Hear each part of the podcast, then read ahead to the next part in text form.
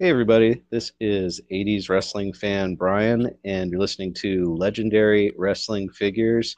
Uh, today, I've got a special guest. My best friend, Eric, is on the uh, is on the line. Eric, how's it going, my friend? It's going good. How are you doing? I'm doing really well. Got to see uh, the new Indiana Jones yesterday, so I'm uh, I'm pretty excited about that. I, I don't think you've gotten to see it yet, but I'm sure you're planning on going soon. Yes, absolutely. Was it good? Oh, I loved it. I don't know. Uh, I don't know how well it'll do worldwide, but uh, man, it hit me in the feels for sure. Oh, cool. Definitely.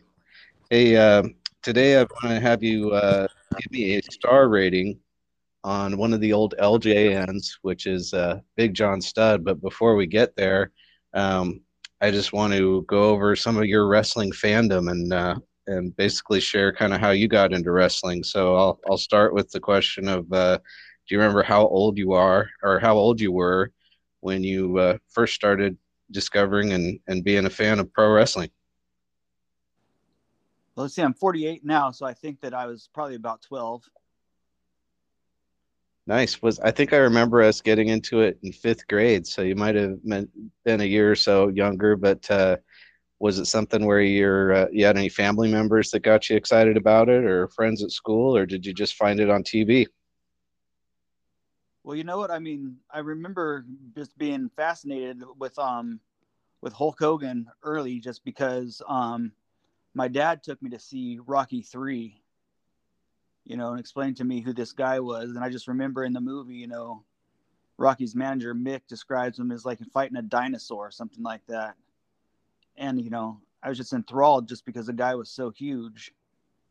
And so I talk about him a little bit, and then, you know, one of the uh, highlights for me growing up was on Tuesdays. The new TV guide would usually hit the 7-Eleven, and I'd shoot down there to flip through the um to Saturday nights at 11:30 because I, I know when they had the main event, Saturday night's main event, they would have a big um a big advertisement, you know, in the TV guide so I always looked forward to hoping to see that big advertisement.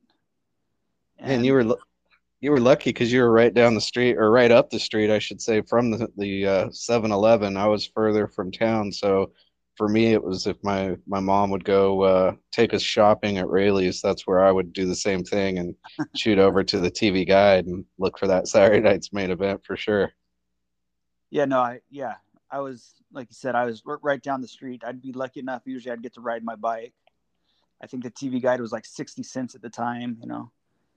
yeah, totally. And the a, a, little tiny paperback, uh, you know, newspaper, whatever. They're so small. Yeah, definitely. Yeah, your uh, the downhill ride from your house was pretty fun. The going back up wasn't as fun. no, the going back up sucked. definitely. Yeah, I, I totally remember Thunder Lips and uh, and that was uh, that was really something. Do you, I, if I remember right, didn't your dad get uh, Sports Illustrated, and there was that episode, that issue that had uh, the pink cover with Hulk on the front? Yes. Yeah, Absolutely. that. I, I don't think my dad got Sports Illustrated at that time, but uh, like I say, I remember seeing it uh, somewhere. If I remember right, he had the Cooler magazine. yeah, yeah, totally. Yep, yep.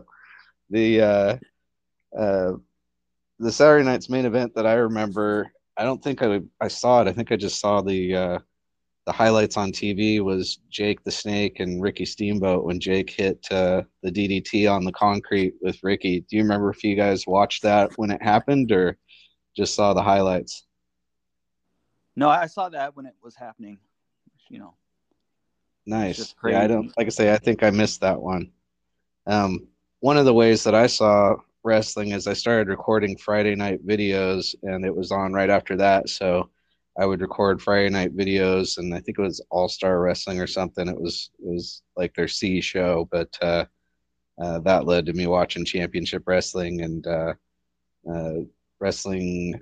it was uh, Superstar. No, I think it was Superstars um, was on after Friday night videos before Superstars became uh, Wrestling Spotlight or one of those shows, and then championship wrestling ended up becoming superstars of wrestling and i think it was all star wrestling became wrestling challenge but uh, do you remember watching friday night videos before we had mtv and vh1 in our little hometown vaguely, but not not necessarily. On, I, the, what I associate most of my wrestling with is just like it seemed like on Saturday mornings from like ten to eleven in the morning there was usually a show, you know, just with enhancement talent versus whoever they're trying to push.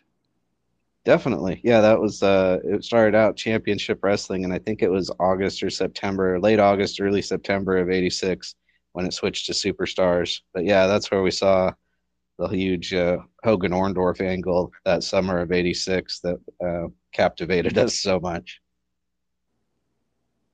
That was the best angle I've ever seen. you, same here. I, I, joked about it on a different episode where um, I said something about how it'd be like if me and my best friend were calling each other and he didn't pick up the phone. But I don't think there was any time when my buddy Eric didn't pick up the phone. So, so luckily I never had to clothesline you and give the give you a pile driver.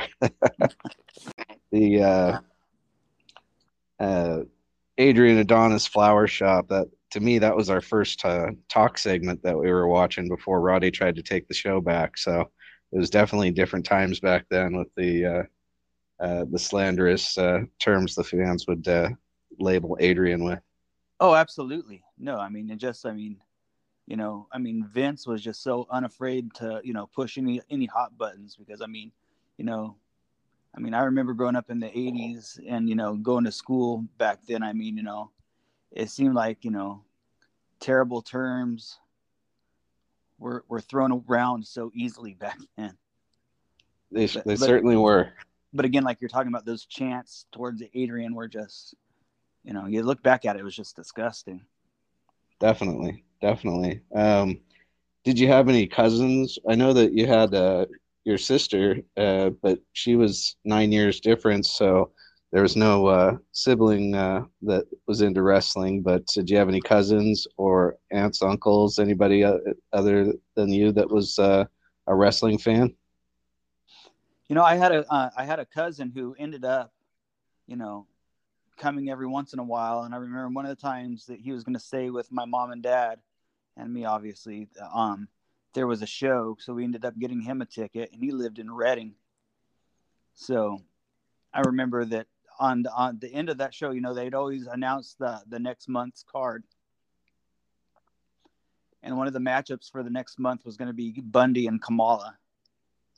And as soon as they announced that, my cousin like, I got to find a way to come back. And you know, he he ended up, you know, taking a bus trip from Redding, California to Oroville, California. To wow, just to go see that match. well, you were, uh, yeah, you would have only been um, you would have just turned 12 when that happened because I think the card you guys got to see was on my dad's birthday. It was uh, uh, Adrian Adonis and Roddy Piper fought each other in the main event, and they had a bunkhouse uh, battle royal.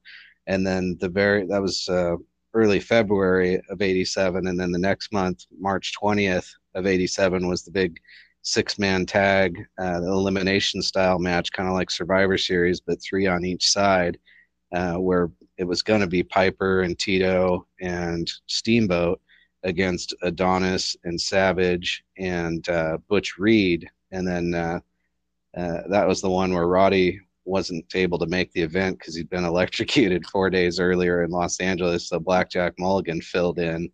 But uh, how much how much older was your cousin if he's taken a bus ride for uh, it's probably a two and a half hour bus ride with stops and stuff. How was he like several years older than you, or just about the same age?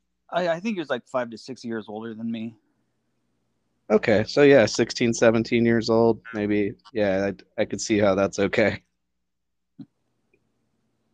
And, he, and I think you remember the uh, the Bundy Kamala match better than I do, if I remember right. Didn't you say they just did a uh, a lot of uh, off the ropes and banging into each other in the center of the ring.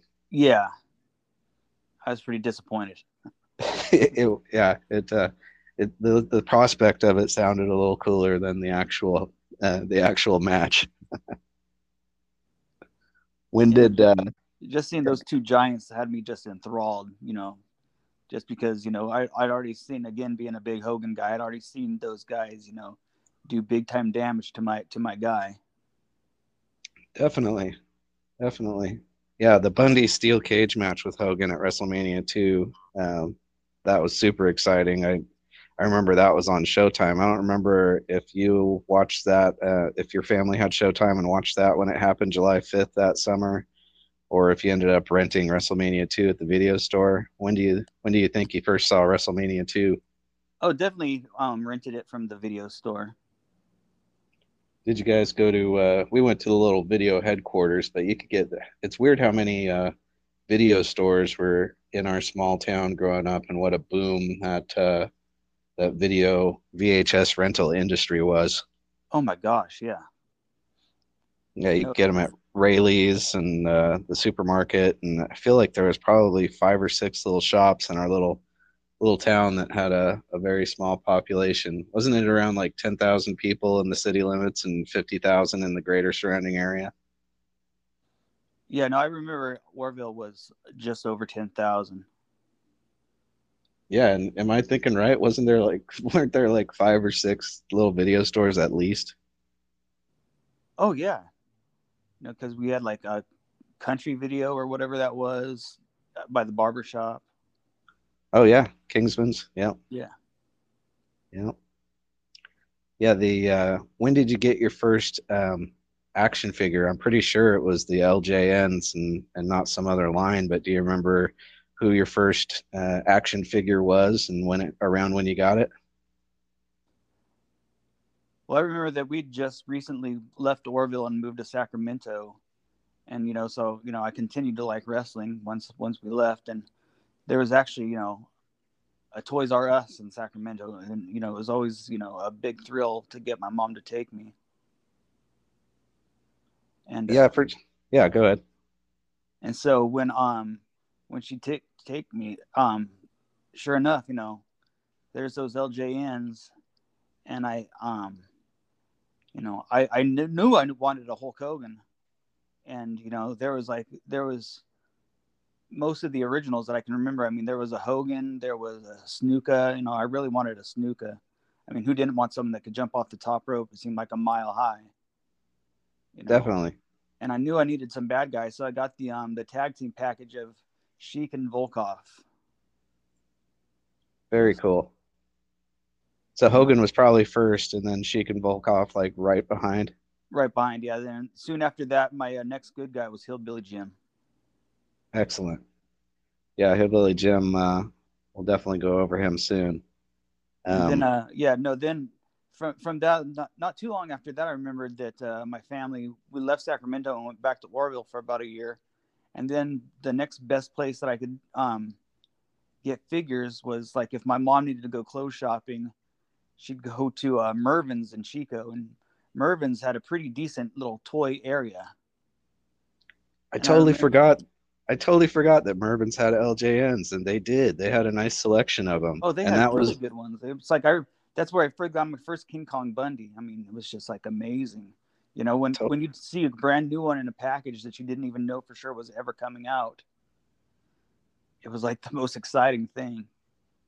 And and I don't remember what the prices were back then, but I don't think they were cheap because I mean we didn't have money by any stretch. But no, you're it might have been like fifteen bucks a figure, or something like that. It might have been, I, even if it was, um, even if it was like eight or nine bucks, if I remember right, like Star Wars guys and uh, GI Joes, those were something ridiculous, like two ninety nine. So you could get, so yeah, you could get like three GI Joes or three Star Wars guys for just the cost of one wrestler. So, and I know, uh, I know you didn't um, collect the GI Joes. I think your mom was really smart and uh, not letting you have the uh, GI Joe toys. You guys probably saved a lot of money in that, but but I know you had a huge collection of Star Wars figures way before wrestling. Oh, absolutely. No, I, no, I remember, um, you know, because then, you know, again, we weren't like a military family or anything. We just moved a lot. but I, but I remember, you know, leaving Oroville again and going back to Sacramento, and then I remember you coming and spending maybe like a week or so, and my mom would take us to Toys R Us every now and again, and that's like when we first got our first Miss Elizabeth. I, yeah, I remember. I remember how cool it was when the manager started showing up, and it was. Yeah, it changed the game, and having uh, I know I don't remember ever seeing the purple skirt version of Miss Elizabeth. We got the gold skirt one, but uh, exactly. it wasn't until years later that I saw that they had one with a purple skirt, which was uh, which was cool. But uh, but the gold skirt one was fine with me, and you know she went with Randy Perfect. So so uh, today I want to ask about uh, Big John Studd. What are your memories of Big John Studd, the wrestler, and then uh, Big John Studd, the LJN figure? Well, you know, again with Studd, I mean, you know, the first thing I remember, you know, is like always claiming that no one could body slam him, and you know, Andre body slamming him in WrestleMania, and then throwing that money out into the crowd. That WrestleMania, of course, was another one of those that after I saw WrestleMania two, then we, I had to get WrestleMania one and check it out, and uh, and the bodies or the uh, his interactions with the fridge at uh, WrestleMania two were pretty cool as well. Oh, that was awesome. I mean, I already being a 49ers fan, I already didn't like the 85 Bear, so that was kind of cheap by the fridge. Definitely. Yeah, Hogan used that same maneuver in the Royal Rumble years later with uh, Sid Vicious or Sid uh, Sid Justice. Yeah. What about the uh, uh, Big John Studd LJN. You uh, you had him as well, right? I did. No, what that's another one on that you're just like so excited to see for the first time, because you know it's so important to have um, a good collection of heels. Yeah, you had to have guys for Hogan to go through and defend his title in your figure federation. Yeah, yeah. No, and I mean, plus, you know, just with his size, he could be so dominant, you know, and you could just have him, you know, kick the crap out of your junkyard dog if you needed to. I've said before, I don't think there's a like I feel like he's the one that looked more like most like a, a superhero out of all the different LJNs. He was such a muscular big dude. Yes, absolutely. Perfect for for slamming anyone. And then you're also the one that showed me with um certain guys that had that uh, bend in their knees that you could drop them just right and you could actually get them to do a flip. Wow, I don't remember that, but uh, yeah, because you could do it with Hogan and and and Studd. You know, you'd have to um get the angle just perfect, but you'd kind of drop them towards the tip of their toes, and you could get them to like do a flip. And I'm gonna have to take some of my. Uh, I have I have extras now that I can paint that aren't in great shape, so I'm gonna I'm gonna try that when we uh when we're done here. well, trust me, you're the one that showed me. I promise. Nice, man. I'm glad your memory is better than mine what's the uh, if you had to rate Big John Studd on a five star basis, uh, looking him all over his his face, his uh, playability, his body, whatever you want to rate him on, uh, you can do like you can do a 4.5, 4.8, you could do a 2.6, whatever you felt like rating him at. What are your feelings about how, where Big John Studd rates out of five stars? I'm just going through the pictures right now, and He's definitely got a funny looking mouth. He does. I should have sent you the ones of the the ones I had painted. I added some teeth to the ones I had painted, and uh, and added white laces and white uh, soles uh, to dress his boots up a little bit. But uh, but yeah, he reminded me, um, of, like I say, of a of like a, a Superman style hero with how muscular they built him. No, they did. No, I was even yeah. No, I was looking at him earlier today. I mean, one of the things that I noticed with him that it doesn't seem like they um did necessarily for some of them is like from the back they actually kind of gave him some fat rolls. Ah, yeah, down towards the some love handles towards the bottom there, right? Yeah, no, down towards his ass, definitely. Yeah. Yep. No, they did a good job with that figure because I mean, that's that's what I remember him looking like. You know, with the um, with the lighter hair and the darker beard type, almost like a Michael Hayes style. yeah, you're right. Yeah, I bet it was a pain in the butt trying to uh, to bleach your beard. So I bet that's why you know Hogan in the NWO days and and uh, and Studd and Michael Hayes why they had the the darker beard and the and the uh, lighter hair. It, it must have been a real pain if you were trying to bleach your your beard or your mustache. Yeah, it's not like I remember it like sweating down their their faces or anything. Like when they get sweaty. So no, they probably had the they had the good chemicals back then they could use. yeah, lots of good chemicals in the '80s for sure. Definitely. So, what do you think stars wise? Where would you put him? I'd give him a five. Nice. Full points for Big John Studd. Heck of an action figure for sure. Wonderful action figure, yes. Definitely. And I can't I can't remember how many times I actually did the um you know, the Orndorff heel turn right there in my room because I'd have Bundy and Studd outside the ring with uh with Bobby. Yeah, recreating that was something else. Oh that yeah. Was the, that was yeah, that had to have been the most recreated uh uh, heel turn in the history of my figure federation as well. I'm glad you brought that up. And then uh, as far as uh, next time, I if it's cool with you, I'd love to have you back on here and go over Hillbilly Jim for another episode. Does that sound like a plan? Yeah, sounds good. Awesome, my friend. Thank you uh, so much for being on here, and thanks for being my best friend all these years. It's uh, it's been such a pleasure knowing you. Oh no, we've had a good time for sure. Definitely. All right. Well, I will. Uh, I will let you go, and uh, I will contact you shortly, and we'll uh, we'll talk some more about our wrestling fandom, and we'll go over Hillbilly Jim. Alrighty. All right. I will talk to you soon. You take care. You do the same, bro.